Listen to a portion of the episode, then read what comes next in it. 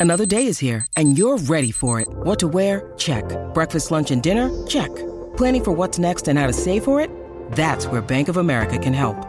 For your financial to dos, Bank of America has experts ready to help get you closer to your goals. Get started at one of our local financial centers or 24-7 in our mobile banking app. Find a location near you at bankofamerica.com slash talk to us. What would you like the power to do? Mobile banking requires downloading the app and is only available for select devices. Message and data rates may apply. Bank of America and a member FDIC. I'm Sandra, and I'm just the professional your small business was looking for. But you didn't hire me because you didn't use LinkedIn jobs. LinkedIn has professionals you can't find anywhere else, including those who aren't actively looking for a new job, but might be open to the perfect role, like me. In a given month, over 70% of LinkedIn users don't visit other leading job sites. So if you're not looking on LinkedIn, you'll miss out on great candidates like Sandra. Start hiring professionals like a professional. Post your free job on linkedin.com/people today.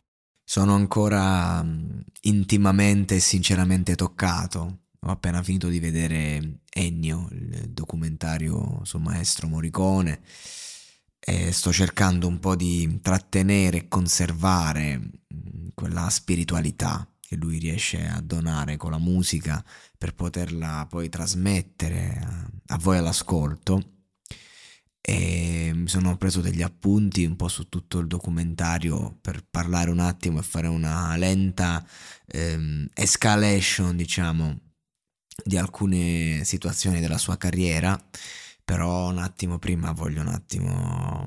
Quante volte l'ho detto un attimo? Ecco, un attimo. Un attimo.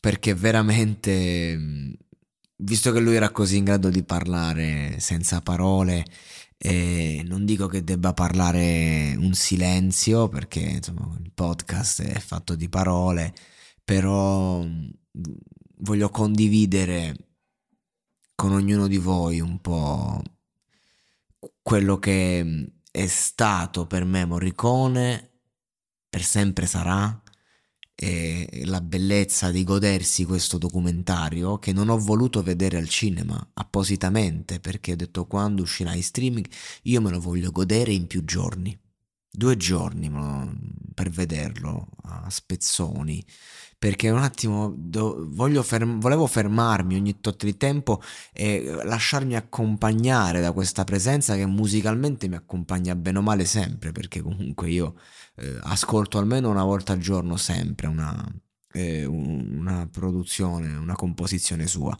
Ma un attimo volevo appunto godermi que- tutti questi aneddoti, questa, questo andare avanti, que- questo ciclo della sua vita partendo proprio da quando era ragazzino, che il padre lo costrinse proprio a suonare la tromba. Tu suonerai la tromba, io suono la tromba, tu suoni la tromba.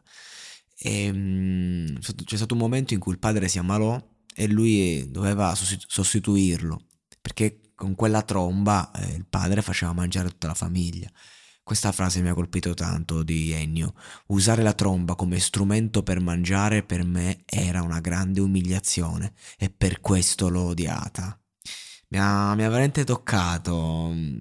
Cioè, parliamo di uno dei più grandi compositori dell'epoca moderna che comunque era un angolo di strada e doveva suonare la tromba per due spicci e, e mi, mi tocca questa cosa del cioè de- dell'artista che dovrebbe comunque fare arte per dare agli altri qualcosa in più, invece deve sfruttare l'arte che è sacra per mangiare. Questa è una cosa molto che lui faceva molta tristezza e fa tristezza anche a me.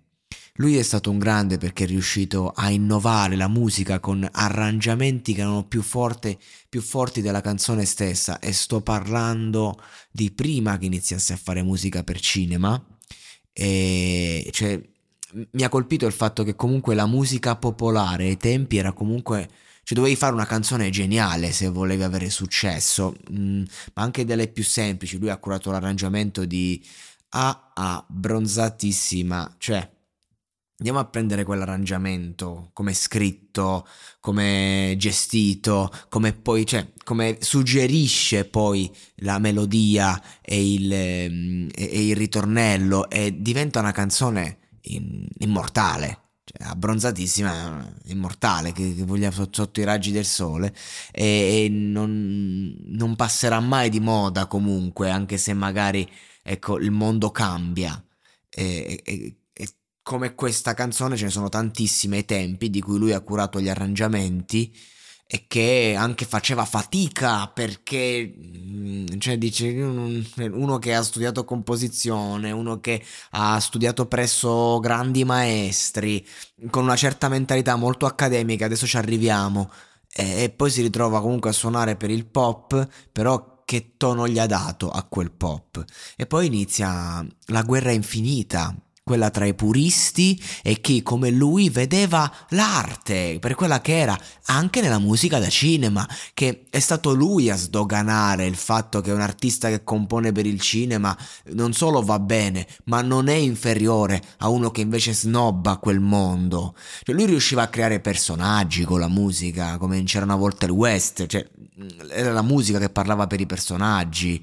Poi fa tutto quel discorso molto bello sul come um, cioè, eh, se tu dici a 100 compositori, gli fai vedere lo stesso film e fai la musica, escono 100 musiche diverse. La bravura sta nel capire qual è la musica migliore, quindi il compositore non solo deve, deve fare la canzone giusta, i temi giusti, ma deve capire. Ecco, è molto bello quindi il modo in cui racconta il rapporto col regista.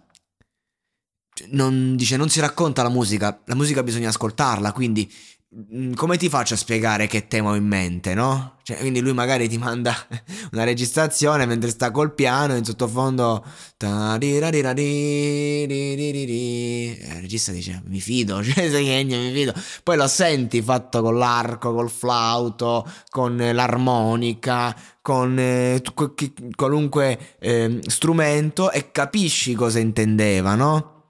E quindi di conseguenza anche qui, come prima mi viene da pensare un giovane compositore, come fa a spiegare a un regista o a un chiunque? Cioè, questo è un problema che anche io personalmente ho sempre quando devo presentare un progetto. Come faccio a prepararti uno script in cui ti faccio capire un film che vorrei realizzare, un cortometraggio o un libro? E mm, ti devo fare il libro perché veramente è difficile, non è che uno, non è che uno ha ha per forza la grande storia thriller, no? Eh, sei una persona intensa.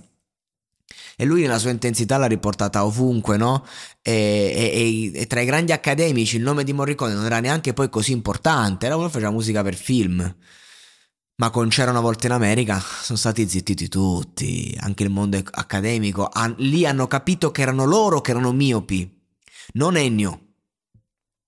Quando comunque c'è anche attori come Robert De Niro, che Ennio Morricone faceva quel film, le riprese le ha fatte con la musica in sottofondo, perché volevano far entrare, dicevano anche gente legata alla presa diretta come Robert De Niro che a nessun altro avrebbe concesso questa cosa, però dice no no voglio la musica. Eh, la grandezza di quel film è anche questa.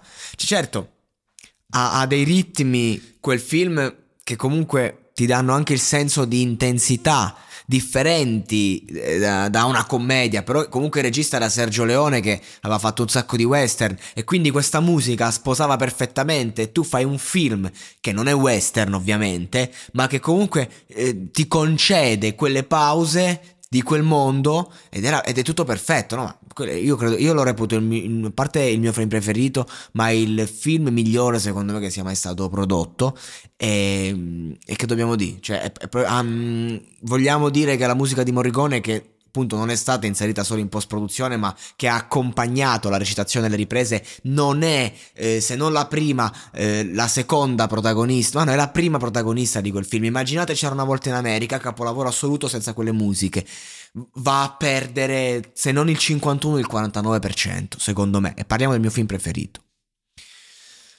E, ehm, c'è anche il fatto che molti registi a volte non erano d'accordo con le sue scelte musicali ma le accettavano. Come De Palma che poi mesi dopo un film fece una dichiarazione e disse no aveva ragione lui c'è questa canzone quest- questa scena geniale che lui mixa un, un carillon una scena di violenza ma lui riusciva a, a raccontarti la violenza con dolcezza questa è la sua grandezza ti mostrava l'altra faccia Tarantino dice che Ennio Morricone è un Mozart, è un Beethoven. Morricone dice per essere considerato un Mozart devono passare 200 anni. almeno. E io credo che tra 200 anni Morricone ce lo, ce lo ricordiamo, i nostri avi, noi nostri avi, i nostri figli, i nostri discendenti, con gli avi saremo noi, si ricorderanno di lui secondo me, perché, perché la sua musica piace a tutti, anche ai ragazzini, ma perché la sensibilità dell'anima non ha età, perché lui è la musica, perché tutti siamo stati ispirati da lui, perché lui arriva a toccare del, delle corde profonde, profondissime della persona, perché quando senti la musica di Ennio Morricone c'è Dio dentro, che tu creda o non creda.